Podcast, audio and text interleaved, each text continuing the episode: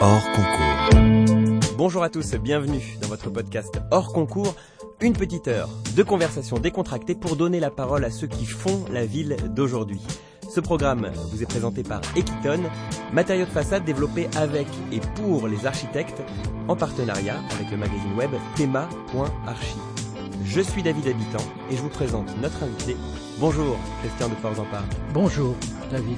Architecte, ai-je besoin de le préciser, lauréat de toutes les récompenses que les praticiens des 20 et 21e siècles et un jour pu espérer recevoir, le Grand Prix national de l'architecture, le Grand Prix de l'urbanisme, l'équerre d'argent, deux fois, le Premium Impérial, le Pritzker Prize et d'autres encore. Vous êtes euh, à l'origine d'une théorie d'urbanisme qui inspire aujourd'hui une grande partie de la construction des nouveaux quartiers. On l'appelle l'îlot ouvert. Nous aurons bien sûr l'occasion d'y revenir. Ce troisième âge de la ville à la croisée de l'urbanisme traditionnel et de celui promu par vos aînés du mouvement moderne.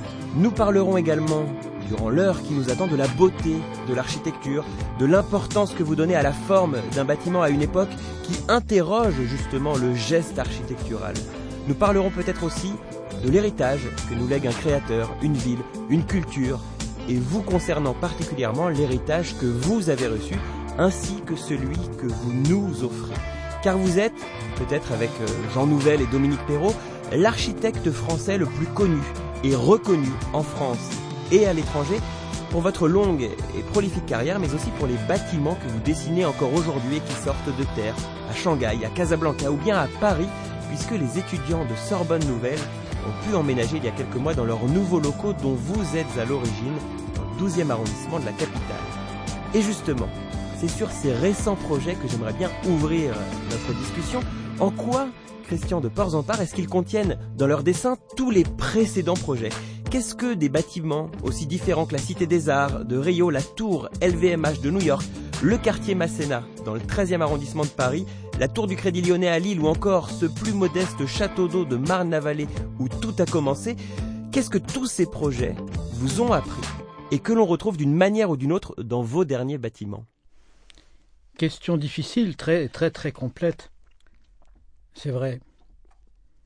Souvent, notamment en Asie, on m'a demandé Mais alors, est-ce que vous pouvez nous résumer c'est quoi votre style? Ça, c'était la question un peu courante. Et évidemment, j'étais embarrassé. Je ne cherche pas à avoir un style. Je sais que ce que je fais, ce que je dessine, ce que je imagine, est très lié aux deux choses basiques de tout projet un site, un lieu et un programme. Le site et le lieu sont essentiels pour moi. C'est euh, un facteur ça communique une, imagination très grande. C'est aussi euh, partir du vivant et de ce qui existe. C'est donc une attitude anti-table rase, si vous voulez. Et la modernité, le modernisme, le mouvement moderne en urbanisme du XXe siècle a pour maître mot plutôt que le programme a une prédominance sur le site. Que le programme dit tout ce qui a été très efficace, par exemple, après la guerre, quand il y a eu euh, besoin de milliers de milliers de, de, dizaines de milliers de logements. Donc, de cette question du lieu, plus la question, la question du lieu géographique, historique, parce que les lieux ont une histoire, et puis la question du contexte social, culturel, climatique, économique, technique, vous voyez, tous ces éléments-là entrent en jeu qui font que si, dans les mêmes années, je construisais à Rio et à New York, évidemment, les bâtiments n'ont pas le même style, entre guillemets. Alors, je vous dis ça parce que quand on a pour euh, attention le site, le lieu, on se trouve avec euh, un feu croisé de données qui sont, je viens de, dire, aussi bien sociales et techniques que géographiques. Et donc, euh, eh bien, à, Rio, je construis en béton. Pourquoi je surélève tout l'accueil du public à 10 mètres de haut sur une grande, euh, un grand plan horizontal?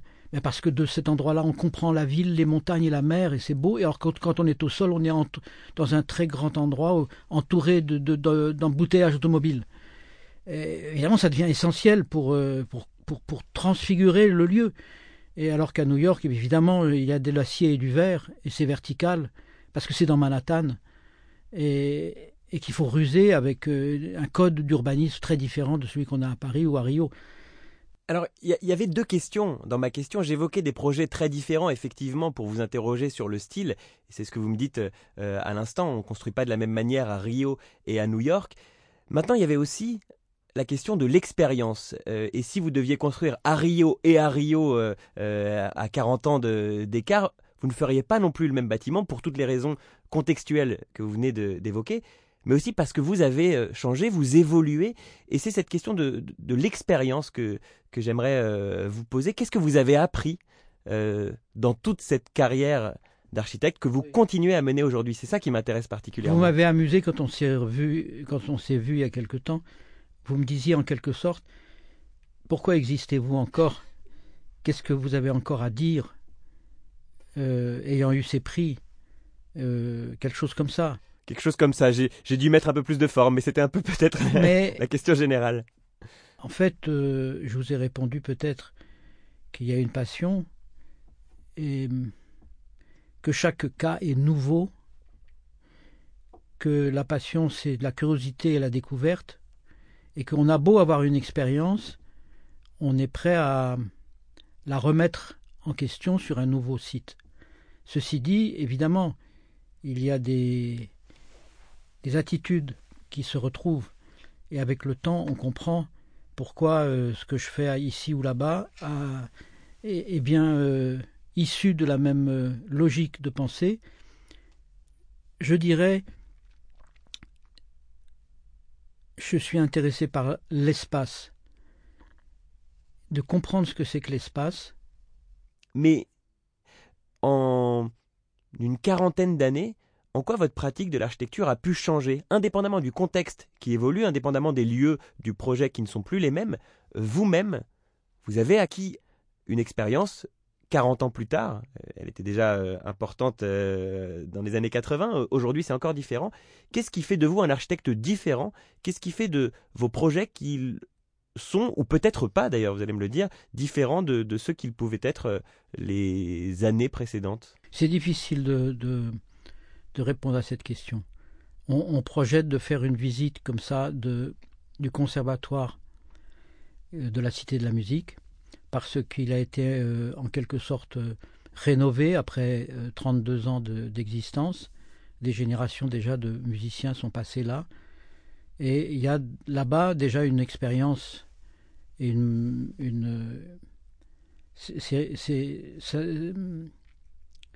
c'est un bâtiment qui montre son efficacité, sa réussite.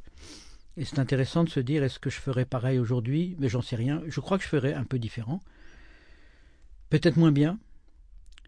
Il y a, a peut-être quelquefois dans certains projets une énergie ou une qu'on a eu à un moment qui se renouvellera pas forcément. On n'est pas avec l'architecture, on n'est pas dans une chose euh, scientifiquement préparée. Il y a une part d'intuition nécessaire peut-être, en tout cas euh, c'est un domaine, l'architecture, où il n'y a pas une seule bonne réponse. Francis Rambert, le directeur de la Cité de l'Architecture, me demandait récemment euh, Est-ce que l'architecture est un art? Qu'est-ce qu'on peut répondre? Et je lui disais, je me souviens de Alexis Jodzik, donc j'étais un élève, se penchant sur un, projet que je présentais devant tout le monde et dans, l'atelier. Il me dit, je ne comprends pas pourquoi cet angle n'est pas droit. Et je ne savais pas euh, tout de suite lui répondre. J'avais bien l'idée, mais euh, c'était le professeur. Il se retourne vers tout l'atelier et il dit d'une voix, il énonce avec force et conviction. Il faut bien que vous compreniez tous une chose. L'architecture, ce n'est pas un art. Ce n'est pas un art. Il n'a pas ajouté autre chose. Il n'a pas dit c'est une technique ou c'est une discipline, euh, je ne sais pas. Il a dit simplement que ce n'est pas un art. Et, et pour moi, j'étais en train de. J'apprenais, mais j'étais déjà un peu convaincu que c'était un art, avec cette idée qu'il n'y a pas une seule bonne réponse, c'est le propre de l'art. Avec cette idée à ce moment-là que c'est petit à petit j'ai mûri et j'ai compris que c'était un art public, c'est pas tout à fait comme les autres arts, en ce sens, comme je le disais, qu'il est imposé un peu à tout le monde. Et donc il a une responsabilité sociale, c'est sûr. Et cette responsabilité, elle est aujourd'hui très déterminée par le drame que nous vivons, c'est-à-dire la crise écologique, la crise climatique qui s'abat sur la planète. On en est conscient depuis une trentaine d'années, peut-être même plus. Quand je faisais le château d'eau et le, grand espace végétal de la Roquette, il y avait déjà toutes ces idées, mais on n'avait pas une projection d'un avenir qui était la fin du monde. C'était une, ce qui se profilait, c'était des, des encombrements, euh, des, autoroutes qui étaient projetées de passer à travers Paris, qui étaient sûrement une bêtise. C'était une malbouffe qui euh, devenait envahissante parce que l'industrie était la plus importante, parce que dans les années 70, l'État lui-même travaillait à réduire le nombre d'agriculteurs pour industrialiser la campagne. Il y avait un commissariat à la réduction du nombre d'agriculteurs, il y avait des chiffres qui étaient donnés. Nous progressons 10 000 euh, agriculteurs de moins dans l'ouest de la France, etc. Bon, c'est des choses qui paraissaient Aujourd'hui, on est en face d'une chose tellement prégnante et grave, que les résultats du GIEC, etc., qui fait que on peut se, dire, si on fait de l'urbanisme ou de l'architecture, on est comme les musiciens euh, sur le Titanic. On fait quelque chose qui est important, mais en fait, euh, notre futur, il est déterminé par autre chose. La réussite ou non d'une économie totalement différente, d'un renversement, du bas carbone. Mais alors répondons-y alors à la question que, vous êtes en train de poser euh, de, façon, de façon implicite. Est-ce qu'il y a encore de la place pour de la forme. Est-ce qu'il y a encore de la place pour du beau à une heure effectivement où la, priorité absolue est de réduire l'énergie que coûte une construction, l'empreinte carbone que, coûte un nouveau bâtiment dans la ville? Alors je, je, je dirais, à partir du moment où on continue à planifier, à projeter, la ville, quelque part à un endroit de notre conscience, on sait que on a conscience ou on a la conviction que ce sera utile, que cette euh, crise peu, peu à peu, lentement, on, fait le pari que ce sera euh, amélioré, résolu. On pense à nos enfants, parce que malgré tout, il y a des enfants qui naissent. Et là, à partir du moment où on conçoit, je dis, cette préoccupation de l'espace Hein, elle est fonctionnelle, elle est le confort, elle est, elle, est aussi le beau. Quand je parle de ne pas être claustrophobique, de donner la place de passer, de respirer, d'avoir de la lumière, d'avoir le reflet correct de la lumière sur l'immeuble d'en face qui fait que le matin vous ouvrez, c'est, vous y voyez. Toutes ces choses-là sont pas des surcoûts.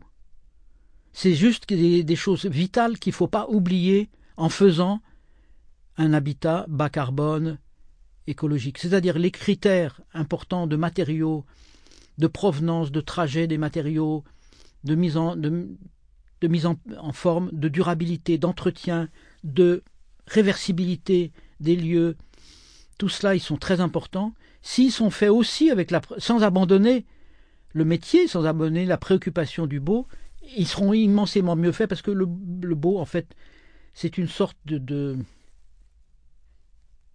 de, de passion. C'est une passion qui croise tout là-dedans, qui donne son énergie à l'acte de concevoir et de créer, si vous voulez. Vous voyez, si vous l'enlevez, vous avez des techniciens qui vont appliquer des normes, et ça on connaît, et qui feront les pires euh, quartiers ou les pires habitats. Il y aura tout, ce sera bas carbone, ce sera des boîtes, euh, elles seront standardisées. Alors on sera obligé de standardiser euh, parce qu'on ne construit pas comme on ne construit pas la moitié des logements qu'il faudrait, il y aura une crise, il faudra construire avec des budgets qui seront tenus, etc. Mais croire que on va faire mieux en se fixant uniquement les critères bas carbone, laisser, laisser croire qu'il ne faut plus se préoccuper d'autre chose, on va faire des, monumentales conneries. il, faut, il faut que le, le fait de concevoir, c'est, ce n'est pas, ça ne devienne pas l'application par des juste euh, des techniciens d'une série de, prestations techniques. Je, réfléchissais à, ça justement, euh, vous le disiez, on s'est rencontrés il y a quelques semaines pour, préparer un peu notre discussion et ça m'a permis de, voilà d'anticiper un petit peu aussi euh, euh, ce que vous êtes en train de nous dire à l'instant et d'une certaine manière, est-ce que ce que vous semblez je ne sais pas si reprocher, mais peut-être regretter à une certaine forme que peut prendre l'architecture lorsque l'enjeu écologique et euh, l'unique guide euh, qui va amener euh, la, forme d'un bâtiment. est-ce que c'est pas là aussi une représentation de l'époque? C'est-à-dire que tout à l'heure vous nous disiez l'importance que l'architecture s'inscrive dans un contexte géographique mais aussi historique et les formes de l'architecture doivent représenter ça. Est-ce que finalement la boîte euh, caricaturale qu'on peut euh, avoir en tête lorsqu'on imagine une architecture euh, compacte et, qui répond à tous les enjeux écologiques d'aujourd'hui, finalement, est-ce que c'est pas aussi une expression d'une époque et en ce sens, elle devient belle d'une certaine manière? Elle peut être l'expression d'une époque, elle est forcément l'expression d'une époque, mais c'est pas pour ça qu'elle devient belle. Et, je, donne au mot beau architectural et urbanistique, à cette beauté, je ne la conçois pas du tout comme la beauté euh, picturale. Elle se rapprocherait peut-être plus du, cinéma, mais je veux dire, c'est une possibilité de vivre, de vivre au moins correctement.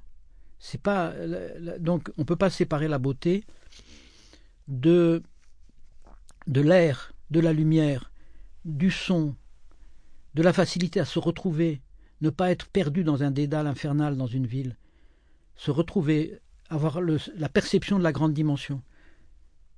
Pourquoi je fais ce bâtiment comme ça à Rio? Parce que il va être visible à des kilomètres sur cette très longue avenue qui est tout le temps embouteillée, et que ça permet de savoir où on est. Mais c'est pas anodin de savoir où on est. C'est quelquefois euh, juste le moyen d'éviter d'être euh, étouffé ou angoissé. C'est respirer mieux. Donc respirer mieux, c'est la beauté qui donne ça, et la qualité de l'air et la qualité de la lumière, qui font partie de, cette beauté, si vous voulez. Donc, quand on l'autre jour, on était donc dans cette visite de Sorbonne Nouvelle, et on était, on remontait de l'amphithéâtre dans le cloître, et tout d'un coup, je me suis mis à parler à tout le monde, alors que j'avais, je m'avais prévu de le faire à la fin de la visite.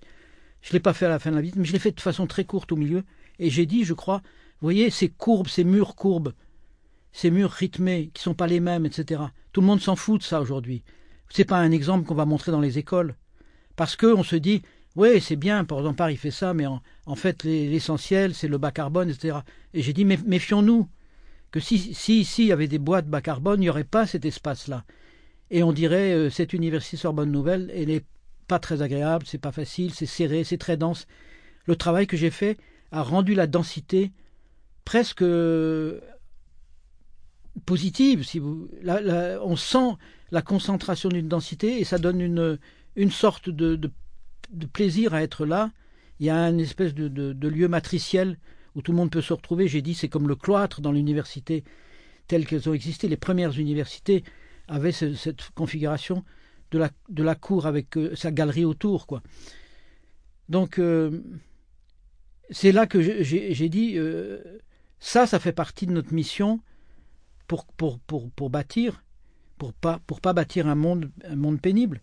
Mais évidemment, il y a des gens qui diront oui, mais ça c'est bien, c'est un luxe qu'il propose. Eh bien euh, oui, mais le luxe il est, il est au prix. On dépasse pas, on dépasse pas le budget. À Sorbonne Nouvelle, on est dans les, dans les clous. C'est pas parce que je vais faire le mur légèrement courbe ici que ça va changer vraiment son prix. Quand on calcule bien l'ensemble, on trouve des rationalités et des façons d'être économiques sur d'autres sujets. Donc on a quand même beaucoup d'éléments répétitifs. Et le futur, on sera obligé de faire, de préparer les projets avec des éléments qui sont euh, répétitifs, qui viennent, qui sont pensés dans l'industrie pour pouvoir se répéter, mais pouvoir aussi euh, servir à plusieurs choses. Donc il y a une façon de penser avec l'ingénieur ce futur, mais avec l'ingénieur, ce qui veut dire que le travail technique, il est doit pas être séparé du travail alors j'ose pas l'appeler esthétique, mais c'est vrai, le travail de la passion, d'arriver à réussir quelque chose spatialement, c'est de l'esthétique. Et puis après, vous avez aussi, euh, bien sûr, le grain des matériaux, le rythme, les couleurs. Il y a des choses qui sont presque données en plus.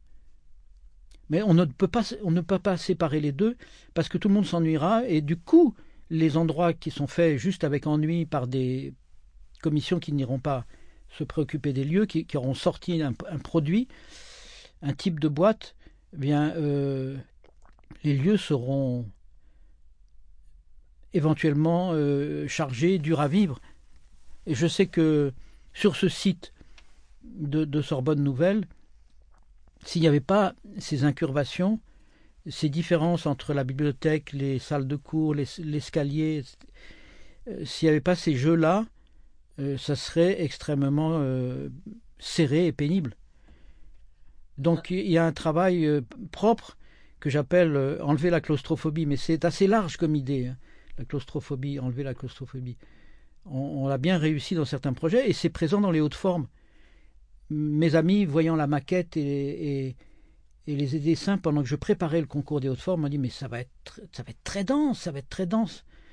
Et je leur disais écoute, j'ai beaucoup marché dans Paris ces derniers mois, j'ai mesuré, j'ai compté les pas et tout ça. Je crois que c'est plus agréable que la majorité des lieux parisiens. Et ça s'est prouvé, ça n'a que 24 mètres de large et on respire et les habitants qui sont là ne veulent pas quitter. Donc il y a des moyens de travailler l'espace qui se perdent avec le temps et qui étaient, qui étaient connus autrefois. Donc euh, c'est très important. Une autre manière de, perdre euh, avec le temps ces moyens que, vous évoquez à l'instant, euh, là vous le dites dans le sens où une culture qui, qui va évoluer jusqu'à oublier certains aspects, j'aimerais vous parler aussi des usages qui évoluent et qui font changer la forme des bâtiments. Je pense aux hautes formes en particulier parce que euh, depuis quelques années, pour tout vous dire, je crois que je l'ai toujours connu comme ça, on a des grilles de part et d'autre euh, de cette rue-là. C'est pas comme ça que vous l'aviez dessiné et pourtant aujourd'hui l'époque fait que on met une grille devant euh, un bâtiment d'habitation et, on en perd ici en tout cas le, le, sens que vous vouliez y donner. Oui, là vous parlez d'évolutions qui sont d'évolutions de fond sociologique et politique. Bien sûr, je l'ai fait d'abord comme une rue qui traversait l'îlot, et elle a été longtemps comme ça. Euh, la RIVP l'a d'abord fermée avec une petite grille euh, qui n'était fermée que la nuit. Et puis euh, là, c'est une grande, les habitants ont dû réclamer ça. Et c'est comme dans beaucoup d'endroits de Paris. Il y a une privatisation des espaces communs euh, qui, contre, cela, là, ce n'est qu'une mesure politique, ce n'est plus du ressort de, de l'architecte, mais c'est évidemment une, une perte d'ouverture. Je ne pense pas qu'il y ait des dangers à ce que les grilles soient ouvertes aux hautes formes, mais euh, il y a un foyer Benoît Labre à côté, donc probablement il y a eu quelquefois des, des gens qui venaient dormir dans, dans un des porches, je ne sais pas mais c'est un, problème, c'est vrai. Mais c'est un problème euh, tellement fréquent, j'ai l'impression que tous les, les, tous les quartiers que j'ai pu traverser dans mon enfance euh, aujourd'hui ont des grilles qui les, qui les enferment. Et par rapport à votre idée de l'îlot ouvert justement que, vous défendiez, est-ce que cette théorie d'urbanisme qu'on a pu évoquer, elle se heurte pas à une évolution de la société qui, finalement la contredit presque d'une certaine manière? Alors oui et non. Si vous prenez le quartier Masséna, que j'ai fait avec euh, des îlots ouverts, il y a 30 îlots et, 30 euh, architectes et une, vingtaine d'îlots. Et euh, ce sont des îlots ouverts au sens où les, immeubles ne se touchent pas. Il y a des fenêtres urbaines, c'est depuis la rue on, on reçoit la lumière qui passe entre les immeubles. Les immeubles ont tous quatre façades, prennent leur vue ou leur soleil de différentes euh, directions. Ça, c'est la théorie de l'îlot ouvert au sens spatial et visuel par rapport à un îlot fermé qui peut être agréable dans les pays très très chauds, mais qui fait une cour euh, que j'appelle claustrophobique ou une cour fermée. Pardon, juste une petite parenthèse pour nos auditeurs, hein, qu'on se le figure bien, pour ceux qui ne connaissent pas euh, euh, ce principe de, l'îlot ouvert. quand on se balade à, Paris ou à Barcelone, on voit bien comme les, les rues sont cadrées par les murs des, bâtiments, les, façades des bâtiments.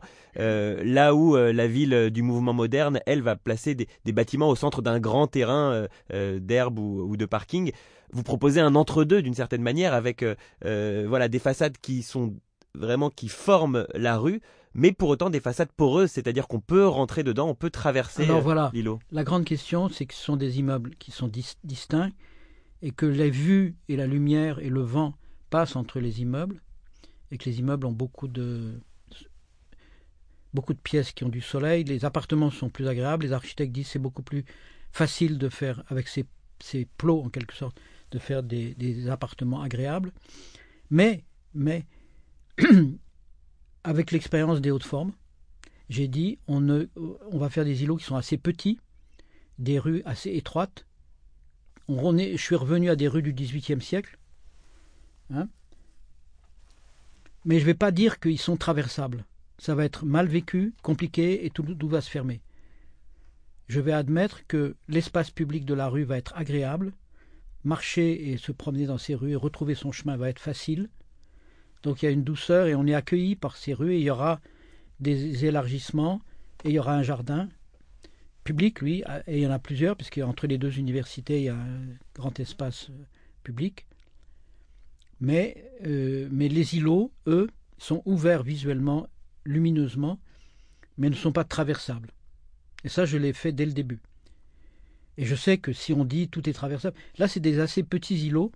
C'est mieux d'avoir des jardins et d'arriver à habiter les rez-de-chaussée quand on le peut et les, les, séparer de la rue, que de prétendre avoir euh, des îlots traversables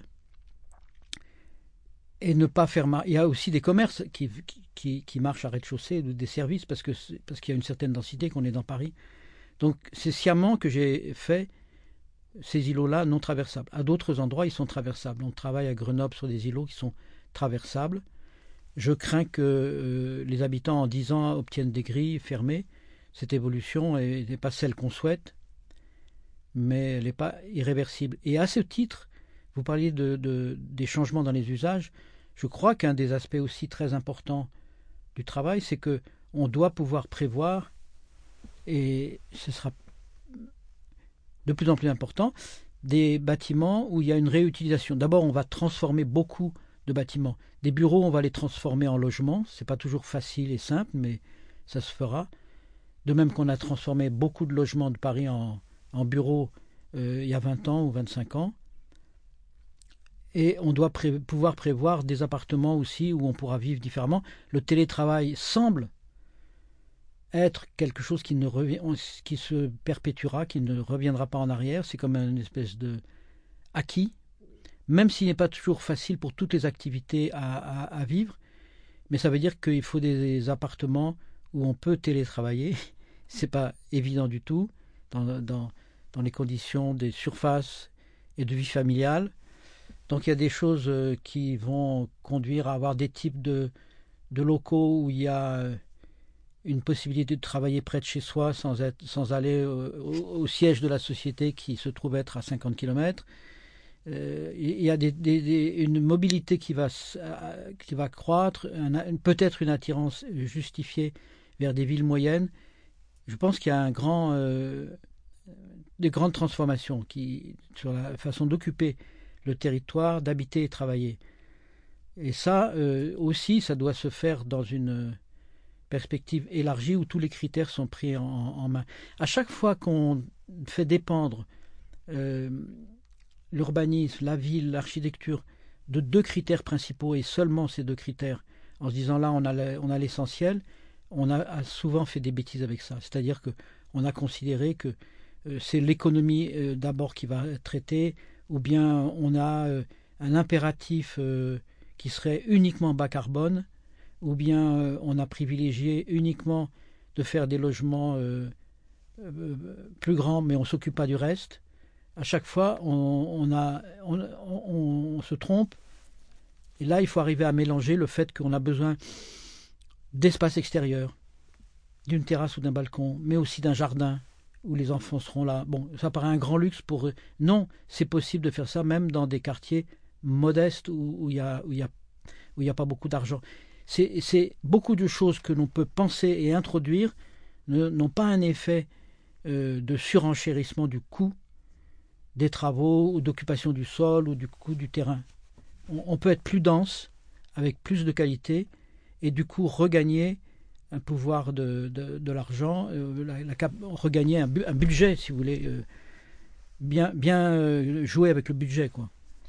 J'ai l'impression que c'est quelque chose qui vous importe vraiment. vous nous parliez de, encore une fois, la manière dont on vit, dont on occupe un espace. Bien sûr que tous les architectes s'intéressent à la manière dont les bâtiments sont, leurs bâtiments sont habités. Vous, ce qui est particulier là-dedans, dans votre histoire, c'est que tout a commencé comme ça. C'est-à-dire que euh, après vos études, euh, parmi les premiers projets, peut-être en, sortie d'études, même si je ne dis pas de bêtises, euh, vous avez participé à une grande enquête de rencontres avec des habitants, des habitants qui, qui, qui étaient dans ces quartiers tout récents, justement avec toutes les, les, les, grandes idées du mouvement moderne. Et vous avez c'était un peu un acte fondateur que d'entendre ces gens qui, dans des endroits assez récents, euh, penser avec toutes les dernières théories du moment, finalement ne le vivait pas si bien. Euh, c'est quelque chose a, euh, que, vous avez gardé en tête sur tout le long de, votre carrière ensuite? Oui, je me suis intéressé à, l'architecture en découvrant les dessins de Le Corbusier. Et, donc, peu à peu, en, allant dans les quartiers nouveaux, on commençait dans, cette école que nous avons fait dans les années 60, à s'interroger sur les quartiers nouveaux et sur cet urbanisme moderne, justement promu par Le Corbusier. Et avec euh, ce moment-là, euh, correspond à 66, 67, 68. En 66, je suis pendant des mois à New York et je pense ne plus, je pense plus à être architecte. Je, me dis que je serais plutôt euh, artiste ou, ou j'écrirais. Mais ce que je comprends dans ces quartiers nouveaux peu à peu, c'est que quelque chose a été perdu de la ville d'avant, et on ne peut pas revenir non plus à la ville d'avant, que Le Corbusier, au fond, il est un grand inventeur architectural, et il a une vision du futur assez géniale, puisque ça commence dès 1922, il fait une ville qui est inimaginable à cette époque-là, et en même temps, il a tout faux quelque part. Cette idée de, de penser que le futur ne pourra être fait qu'avec la table rase, qu'il faut rien garder de l'histoire, mais ne voyez pas une dimension essentielle que je voyais dans la ville et passionnante, que je définirais comme ça par un grand phénomène anthropologique. Anthropologique, ça veut dire que ça embrasse la société entière, l'humanité, et ça paraît comme ça euh, monumental et prétentieux de dire ça, mais c'est la vérité. La ville est quelque chose d'une richesse immensément plus grande que celle que voyait Le Corbusier quand il voyait qu'il fallait circuler vite, habiter, travailler, aller ici euh, pour faire ses courses et là-bas pour aller à la banque, quelque chose qui est mis en forme à Brasilia et qui est une réduction incroyable de la qualité de la ville. Ce qui ne veut pas dire que Brasilia n'est pas, est pas vivable. Mais il y a des villes satellites qui sont nécessaires et qui, elles, sont un urbanisme non moderne, si vous voulez. Euh, donc c'est ça, je me suis intéressé à cela. Et quand vous parlez de cette enquête, c'est vrai que je crois que c'est vers 69-70, je me suis retrouvé euh, interrogé par un groupe de recherche dirigé par Jacqueline Palmade, Françoise Lugassi, interrogé au même titre que d'autres professionnels, ingénieurs, habitants, etc., sur les quartiers nouveaux. Et j'ai participé à une enquête qui a été faite à l'époque, en 70, déjà une enquête sur comment étaient vécus les quartiers nouveaux qui avaient été faits depuis la guerre. Et c'est des quartiers qui avaient 15, 15 ans, 10 ans. Et il y avait déjà, dans l'interrogation en mode rêve éveillé, une façon d'écouter de, d'écouter les habitants. C'est quoi, pardon, une interrogation en rêve éveillé? Écoutez, ça veut dire que c'était une sorte de de technique qui faisait parler les gens sans répondre à des questions. C'est une, conversation qui dure deux heures où quelqu'un va finalement parler de son fils, des voisins qui font du bruit, de, ses blessures, de, de, ce regret, de cette nostalgie, cette nostalgie du quartier insalubre qu'ils habitaient avant à Belleville, mais qui au fond avait telle et telle qualité que ils ne retrouvent pas dans la cité moderne. Combien de temps ils ont mis à dire ça? 15 ans au début, c'était extraordinaire d'avoir un, un toit et une salle de bain. Donc il y avait une espèce de mutation déjà dans l'expression que j'ai lue. Moi-même, j'étais pas un des psycho-interrogateurs qui faisaient les rêves éveillés. Hein, euh, mais j'ai appris évidemment avec ça. J'ai appris et il y avait là pour analyser, il y avait des psychanalystes, des psychologues, des médecins, des, sémiologues ou, linguistes euh, et, et, sociologues qui décryptaient ces, rêves éveillés qui étaient enregistrés. Les gens parlaient, ils étaient enregistrés. Il y avait des analyses. Et j'étais très intéressé et surpris, et c'est pour ça qu'ils m'ont pris d'ailleurs, c'est qu'aux premières euh, interrogations qu'ils m'ont fait lecture, je me disais, il n'y a personne qui parle de l'espace. Il parle de toutes sortes de choses, et du, et y compris du pouvoir d'achat et de la voiture qui a été taguée dans le parking en face, etc. Mais on ne parle pas de l'espace, qui a tellement bouleversé. C'est une forme de ville qu'on n'a jamais vue. Ça n'a rien à voir avec la ville traditionnelle. Il parle de la nostalgie. Et c'est à travers ça qu'on peut comprendre qu'il y a un problème avec l'espace. Et ils m'ont dit, ah, mais c'est intéressant. Donc c'est là, si vous voulez, quand je vous parle de, vous parlais de l'espace tout à l'heure, ça vient de là aussi. C'est que je me suis aperçu que on n'avait plus cette euh, facilité à parler de l'espace. Je ne dis pas qu'on l'a eu dans l'histoire, mais on l'a pratiqué. On l'a pratiqué. C'est-à-dire que on l'a pratiqué avec des espèces d'habitudes. La rue est une incroyable euh, invention qui est née en Grèce. Avant, il y a des les, les médinas, c'est des cellules agglomérées. Il n'y a pas la rue, il y a un couloir qui passe entre des murs. La rue qui prédéfinit, qui prédéfinit l'espace public, qui installe euh, la possibilité de l'espace privé sur une trame qui est contrôlable par la géométrie qui, était maîtrisée par les Grecs, c'est une planification de l'espace qui a marché pour, pendant 2000 ans, parce que les villages médiévaux, ils, ont, ils sont plus à, angle droit, mais ils s'adaptent au terrain, mais ils ont, ils ont ce même principe qu'il y a des immeubles autour de la circulation commune, et derrière, il y a des, des, cours ou des territoires privés. vous avez ça même en Chine, il y a eu cela. Et puis, au XXe siècle, en 1933, Le Corbusier dit il faut tuer, la rue. C'est pas le, le, futur est impossible avec la rue. Il faut une liberté, il faut de l'espace. Toute l'idée moderne était qu'il faut beaucoup plus d'espace, il faut plus grand, plus large. C'est déjà, c'est évidemment présent à Brasilia et, à Chandigarh dans ces, mais euh, c'est présent aussi à l'esplanade de la Défense. J'ai fait un travail provocateur sur l'esplanade de la Défense, fait 120 mètres de large, et j'ai dit on a la place de mettre l'avenue de l'Opéra, plus des immeubles, plus des rues, plus des petits squares dans tout cela. Et si on a des immeubles plus bas qui se combinent avec les tours, et s'il y a des habitants dedans et des magasins en bas, tout d'un coup, ce lieu, il vit 24 heures sur 24, alors que là, il est mort à 7h30 du soir. C'est un lieu vaste qu'on n'arrive pas à remplir. On met des cafés comme on peut dedans c'est quoi? C'est issu de cette vision moderne qu'il ne faut pas faire d'espace concave. C'est l'expression même de l'espace concave. On ne l'a pas connu beaucoup, mais c'était pour les modernes absolument nécessaire.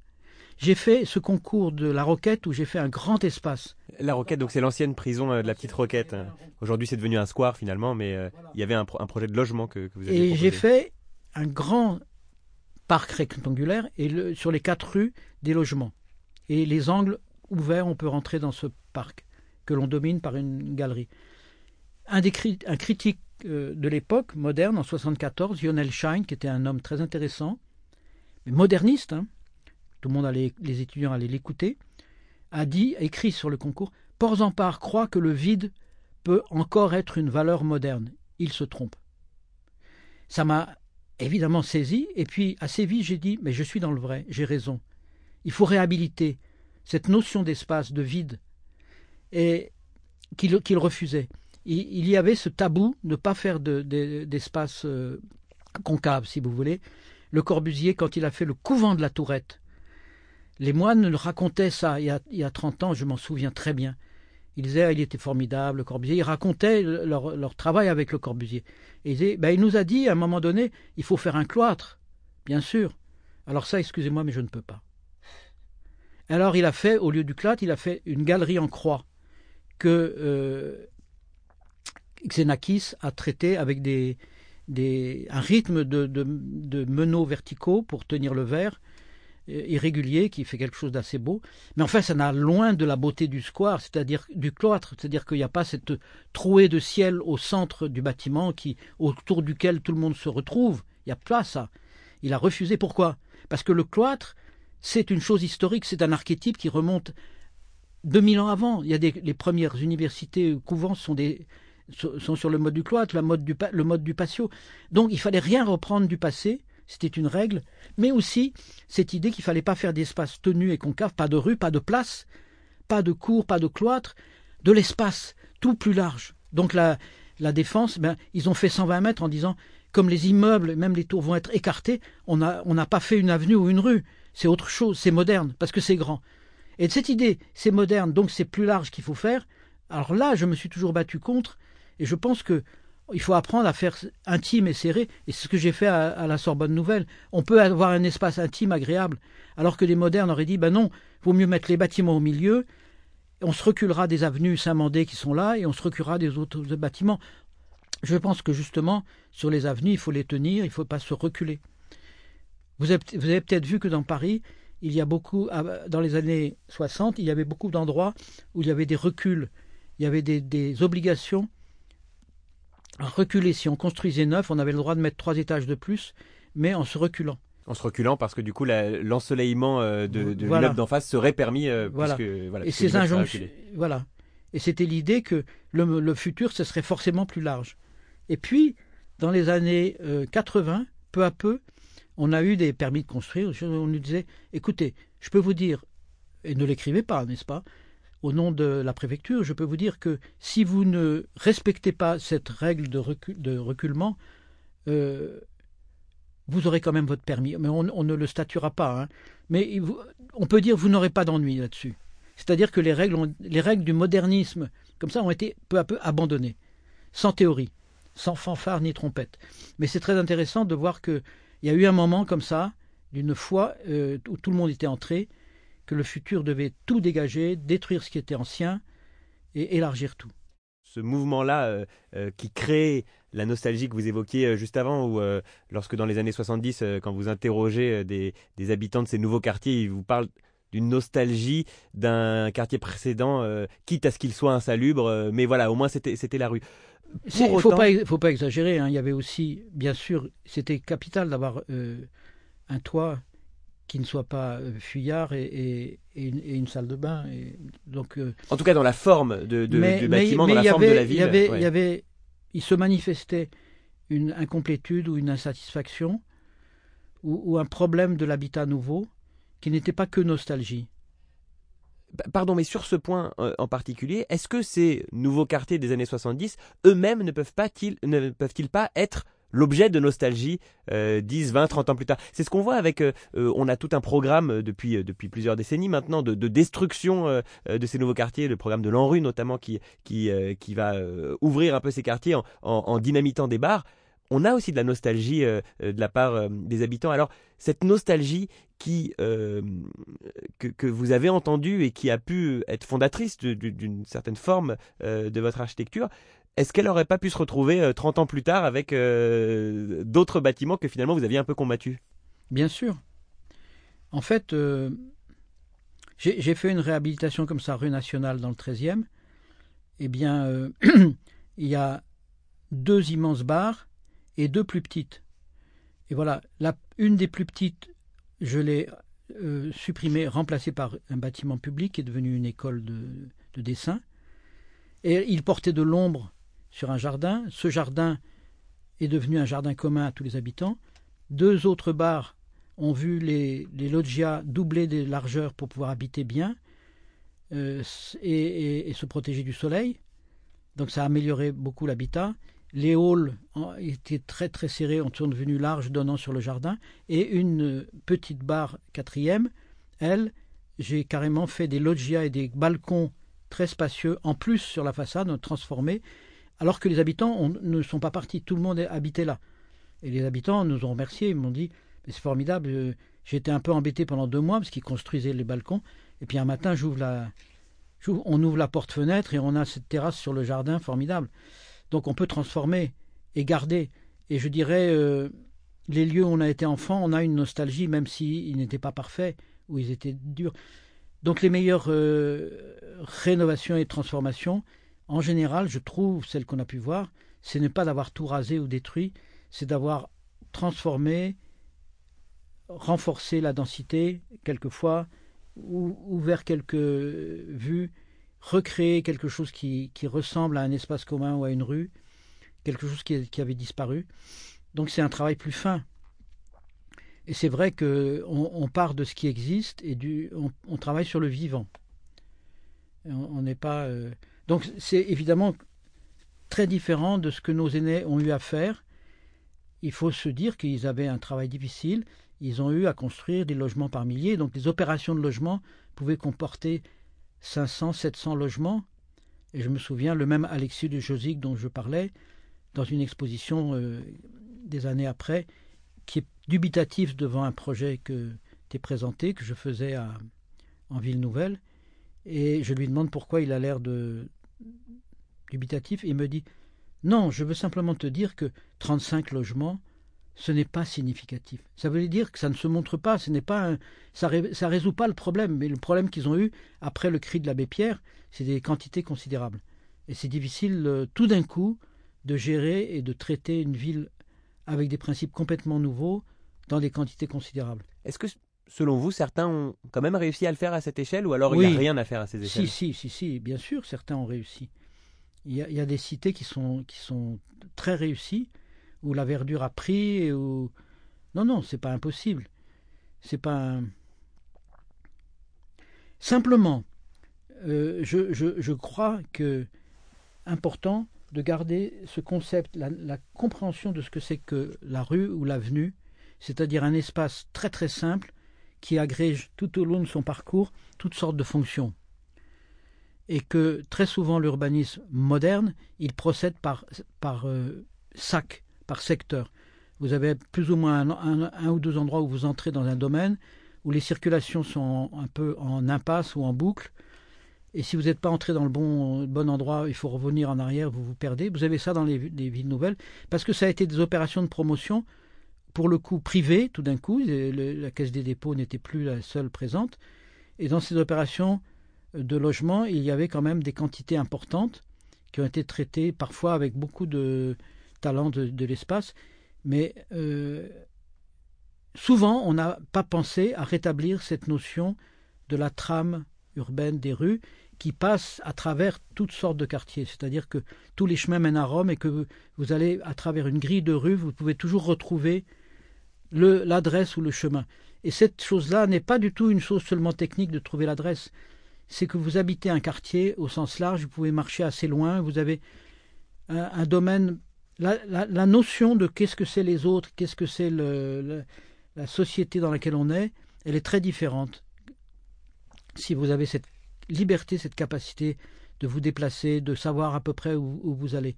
Et qu'on n'a plus, et j'ai beaucoup eu à travailler dans les grandes périphéries, justement comme Rio, mais aussi aux États-Unis. Et partout où il y a cette, cette séparation entre les voies rapides, des bretelles, et puis un, territoire, un sac où il y a plein de, de logements qui sont tous plus ou moins les mêmes, partout vous avez ça, vous avez une ville appauvrie, et un rapport où l'habitant il a juste sa bagnole et la voie rapide pour aller euh, même à Rio c'est la bagnole la voie rapide. Même si j'ai oublié le journal et le pain il faut que je ressorte en bagnole. Je reprends la voie rapide pour aller de l'autre côté où il y a tous les centres commerciaux qui sont groupés ensemble. Ça c'est à Barad à Tijuca donc on a on a des caricatures de villes quand même.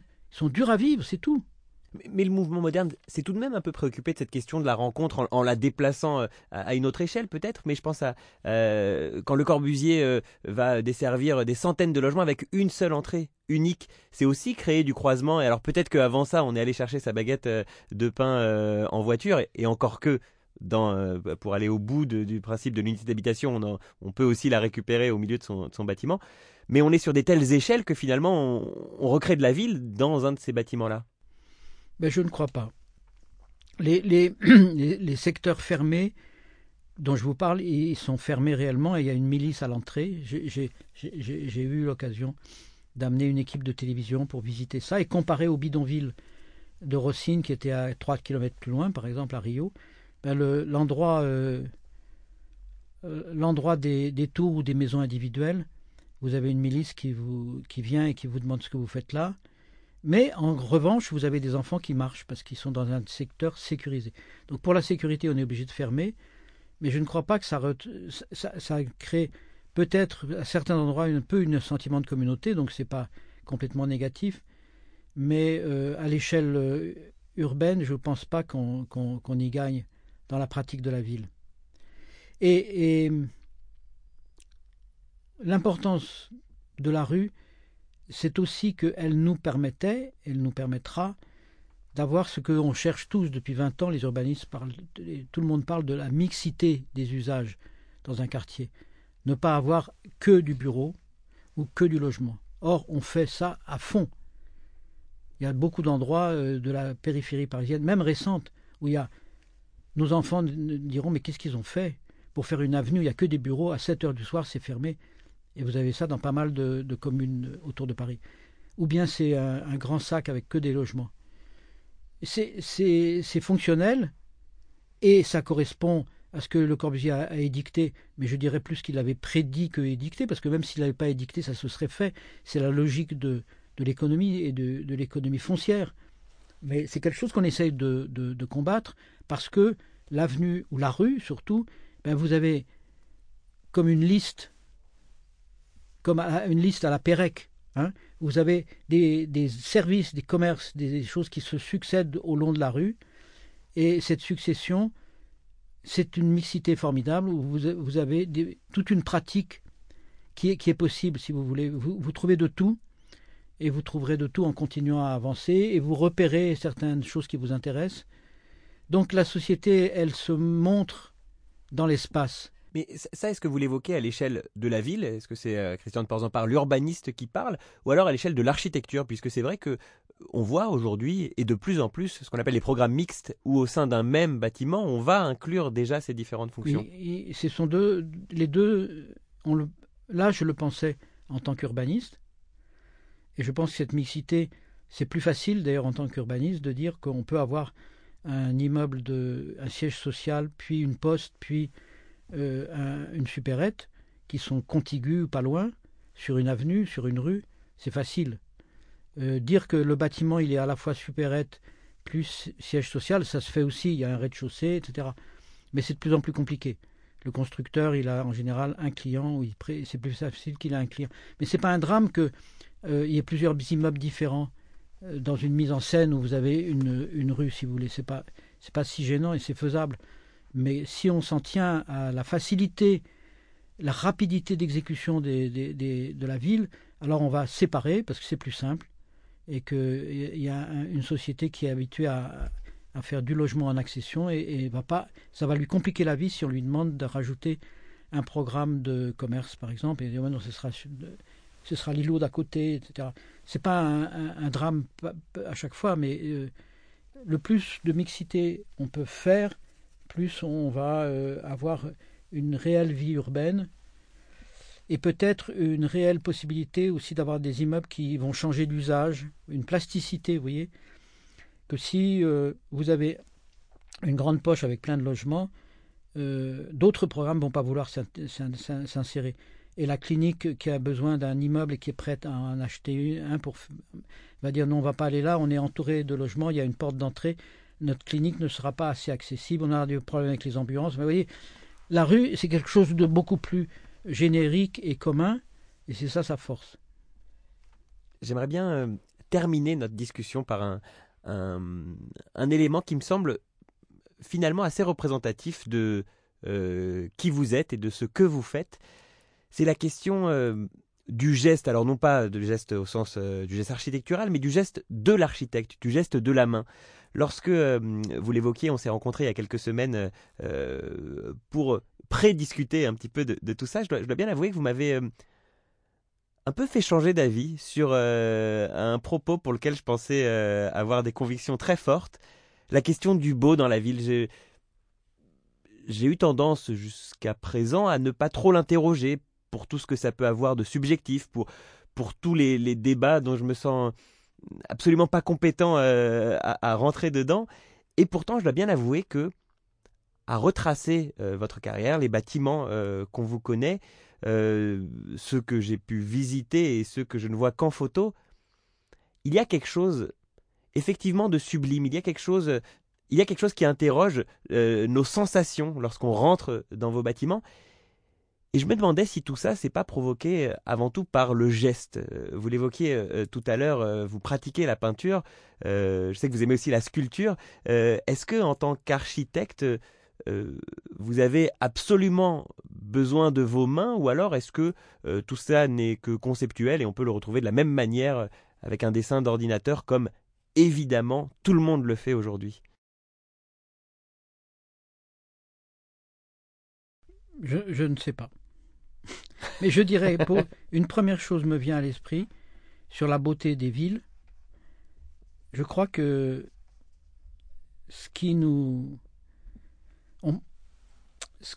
est le propre de presque toutes les villes, l'émotion, si on les trouve belles ou attachantes, c'est parce que c'est quelque chose qui est non voulu. C'est le produit, et c'est là que je parle d'anthropologie, c'est le produit de plusieurs décennies quelquefois de, siècles, où l'humanité s'est échangée, où les gens se sont appropriés, ont transformé des lieux, les ont revendus, les ont volés, les ont détruits, où des pouvoirs sont venus, des princes ont interdit quelque chose. Toute cette chose-là produit quelque chose, et c'est une beauté non voulue. Le premier auteur chez qui j'ai lu cela, c'est Georges Simmel, c'est un sociologue allemand, qui s'est intéressé à énormément de sujets, mais aussi à cette chose-là. Il parle de la beauté non voulue de Prague et de Venise, mais c'est tellement vrai que la fascination, c'est qu'il y a des millions de gestes, petits gestes de, volonté, qui ont fait ce que l'on voit.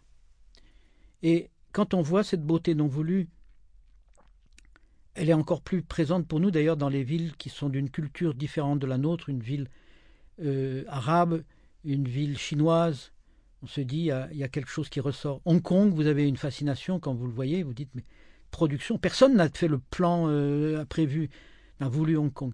Et puis néanmoins, eh bien, à certaine échelle, il y a plein de gestes quand même qui ont été voulus. D'urbanisme, il y en a quand même. Et puis des architectes, quand on grossit le trait, on peut trouver encore des richesses. Alors je veux dire, ça, c'est pas.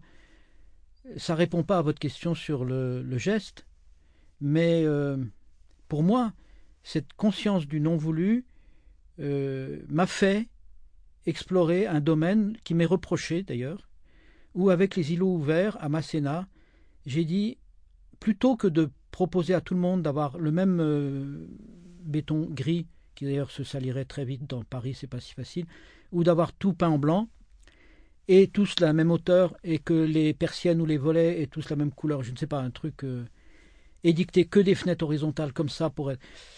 Euh, je me suis dit ce sera pauvre parce que les architectes vont souffrir, qu'on leur impose totalement l'esthétique en quelque sorte, qui vont pas se distinguer des autres, ils ont horreur de ça, ils veulent chacun être un héros. Et donc euh, la logique, s'il n'y a pas, euh, à partir du moment où je définis des îlots ouverts, si je donne, si je donne pas des règles, ben ça va être le zoo où il y a plein d'animaux différents, etc. Et ça, les urbanistes ont horreur parce que c'est l'incohérence totale. Comment Donc on est encore une fois dans l'entre-deux. Si on en donne trop de règles, c'est problématique. Et si on n'en donne pas assez, ça l'est aussi. Voilà. Et donc j'ai joué le jeu de me dire, il y aura la carpe et le lapin, il y aura différents matériaux, il y aura différents programmes, il y aura même quelquefois des bureaux euh, pas loin de logements, etc. Et je vais jouer cette carte. C'est une expérimentation, mais elle ne va pas nuire à l'habitat. Les, plans vont être euh, très agréables, il y aura des vues. Il y a simplement esthétiquement cette succession d'un bâtiment qui joue plus sur le justement euh, le béton et un autre qui va avoir une couleur brique et, des éléments de toiture en cuivre ou je ne sais pas. Et c'est ce qui s'est passé. Et certains euh, trouvent que c'est très intéressant. Beaucoup d'étrangers asiatiques, paraît-il, me, disent les, les directeurs de l'aménagement, viennent visiter justement, ils sont intéressés par, par cela. Amanda Burden, la directrice de l'urbanisme à New York, à qui était venue visiter et à qui on demandait, disait, ce quartier est très intéressant parce que, euh, avec naturel, on dirait qu'il a été fait en plusieurs époques. Ça voulait dire aussi, il y a plusieurs euh, styles en quelque sorte qui sont là. Et alors certains m'ont dit, ont dit, mais pendant part, il veut qu'il y ait la diversité. Pourquoi cette incohérence n'est pas nécessaire? Ils ont raison. Je ne cherche pas la diversité. Ce que j'ai cherché, c'est à donner cette espèce de liberté pour voir qu'est-ce que ça donnerait, cette liberté ou cette incohérence qui va être la chose naturelle dans certains quartiers. Quand vous prenez 20 architectes, vous avez une ambition architecturale, vous allez avoir 20 réponses. Et ça a contribué. J'avais déjà dans ma tête cette euh, idée de l'îlot ouvert, mais je la pratiquais juste pour un projet théorique. C'était, s'appelait Atlampol, une, une, ville près de Nantes, qui ne s'est pas fait à cause de la crise. Mais je l'ai mis en pratique à Masséna. Sur cette idée, ben, je vais laisser les architectes dans leur liberté. Qu'est-ce que ça donne? Et je suis content de l'avoir fait, mais je ne dirais pas que c'est la voie, que le fait de la diversité, c'est la, Non, je l'ai respecté pour voir. J'ai fait d'autres quartiers en, théorie, en concours depuis, où au contraire, j'imposais plus de sérénité et de règles. Un dernier mot, Christian de Porzampar, pour terminer, puisque vous évoquiez à l'instant euh, Atlampol euh, à Nantes, euh, un quartier qui ne s'est pas fait finalement, mais qui a inspiré, vous le disiez, le quartier de Masséna à Paris, donc autour de la grande bibliothèque. je pense à deux autres projets qui ne se sont pas faits, qui chacun de leur côté ont aussi amené des pièces majeures de votre carrière c'est euh, euh, Sergi Pontoise, un concours que finalement vous n'avez pas rendu et qui amènera euh, toute votre réflexion sur les hautes formes. Et puis l'Opéra Bastille, un concours perdu, le grand concours de l'Opéra Bastille, qui, d'une certaine manière, préfigurera aussi tous vos travaux des centres de musique, que ce soit la Cité de la musique, la Cité des arts, etc. On a beaucoup parlé de tous ces bâtiments qui ont jalonné votre carrière. Qu'est-ce qu'il en est de ceux qu'on n'a pas vus? Est-ce que vous l'avez conscientisé, euh, tous ces échecs, comme des euh, moments majeurs pour pouvoir ensuite euh, proposer ce que vous avez proposé? Oui, oui, oui. À, différents titres, mais bien sûr, il y a eu l'Opéra Bastille, il y a eu le, concours pour le Musée national de Corée, où on était gagnant le soir et second le lendemain matin, euh, parce que les jurés européens qui étaient dans le concours avaient reconnu mon projet et la, concurrence peut quelquefois être euh, euh, dure et, donc ils ont demandé, ils ont convaincu le jury qu'il fallait que ce soit un, Coréen qui gagne, un projet coréen, qui n'était pas bon. Non, il y a pas mal de projets comme ça qui ont été des jalons importants de la réflexion. Euh, on n'en parle pas souvent des échecs euh, des architectes, on parle beaucoup des, bâtiments majeurs qui ont amené la suite. Mais il n'y a pas beaucoup d'intérêt au fond de la culture pour l'architecture. Je pense que beaucoup de choses qui sortent devraient être plus débattues, au moins dans des milieux de gens qui sont qui, lisent un petit peu les livres et qui voient les films, si vous voulez. Euh, il y avait un peu, il y a des les, les, les ceux qui ont des rubriques sur ce sujet dans des journaux me disent toujours qu'ils ont du mal à faire passer le sujet, qu'il y a toujours des choses qui viennent avant. Donc déjà, il y a un déficit d'intérêt pour cette, euh, entre guillemets, problématique, c'est-à-dire de se poser vraiment la question. Et puis, euh, sur les sujets, les sujets des, bâtiments qu'on n'a pas faits, euh, la Cité de la musique, normalement, sous Jospin, je devais être celui qui faisait, parce que c'est la continuité, la grande salle philharmonique. En fait, quelques années après, on me dit non, vous n'êtes pas désiré. Alors, c'est j'ai été euh, consciemment écarté. Bien sûr, j'ai regretté. Je pense que j'aurais fait mieux sur le site que Nouvelle. Sur la salle, on peut discuter. J'ai fait des belles salles, et mais sur l'extérieur, l'installation dans le site, euh, Jean Nouvel a voulu faire quelque chose qui est un peu l'opposé de ce que j'ai fait. Le ringardiser, je dirais. Ce que j'ai pu faire, la Cité de la musique à côté. Et je n'aurais pas fait ça, évidemment. Donc, euh, c'est un regret, parce que j'aurais aimé finir mon job sur, sur le lieu. Et il y a pas mal de projets, sinon, qui ont été des regrets, mais euh, recouverts par d'autres réussites. Et certains projets, effectivement, ne sont pas faits, mais ont été des, marqueurs pour, pour, euh, pour d'autres projets, c'est sûr. Et l'Opéra Bastille, c'était peut-être le cas. J'avais tendance à dire que c'est une chance que j'ai pas gagnée parce que c'était un projet énorme et en même temps j'aurais été accaparé par ça pendant très longtemps. Et finalement, l'année suivante, j'ai gagné le concours pour la Cité de la musique, qui est moins central dans Paris, sur une grande place, d'accord, mais qui comportait une richesse de centaines de salles différentes et qui a été une sorte de propédeutique incroyable, où l'intérieur est devenu très important dans mon travail. Et au même moment, je faisais le Café Beaubourg, donc c'était comme deux extrêmes, une toute petite chose et une grande. Donc, euh, si j'avais gagné l'Opéra Bastille, j'aurais pas fait la Cité de la Musique probablement, parce qu'on n'aura pas donné euh, le prix à quelqu'un qui était déjà chargé par cet énorme projet de la Bastille. Mais je ne sais pas pourquoi, j'ai l'impression que je les ai remarqués chez vous plus que chez d'autres architectes. En, étudiant votre biographie plus que les biographies d'autres architectes, euh, j'ai remarqué chez vous tous ces concours euh, ou tous ces bâtiments qui ne se sont pas faits. peut-être que vous en parlez avec plus de facilité, peut-être que ça vous a plus marqué. Comment est-ce que vous le recevez? Comment est-ce que vous les avez reçus, tous ces échecs-là? Mais quelquefois, c'est vraiment douloureux parce qu'on y croit ou parce qu'on a passé beaucoup de temps. pas qu'on se dit c'est l'occasion, c'était l'occasion de faire quelque chose d'essentiel. Et puis quelquefois, on est juste happé par un autre sujet qui vient et qui vous fait rebondir. Merci beaucoup. Christian de Ports en Part, c'est la fin de notre discussion et je vous remercie euh, profondément d'avoir euh, accepté de prendre tout ce temps euh, pour voilà, revenir sur tous ces éléments de votre carrière et sur toutes ces réflexions qui sont très intéressants à entendre euh, aujourd'hui avec tous les enjeux euh, qu'on a pu évoquer et qui sont très différents de ceux que vous aviez connus il y a 40 ans quand on a pu découvrir tous ces bâtiments dont nous avons discuté. Merci à Marie Crabier qui m'a aidé à préparer cette émission. Merci au studio Captain Plouf d'avoir permis l'enregistrement de notre discussion. Pablo Roche en a assuré la réalisation. Merci enfin à vous de nous avoir suivis.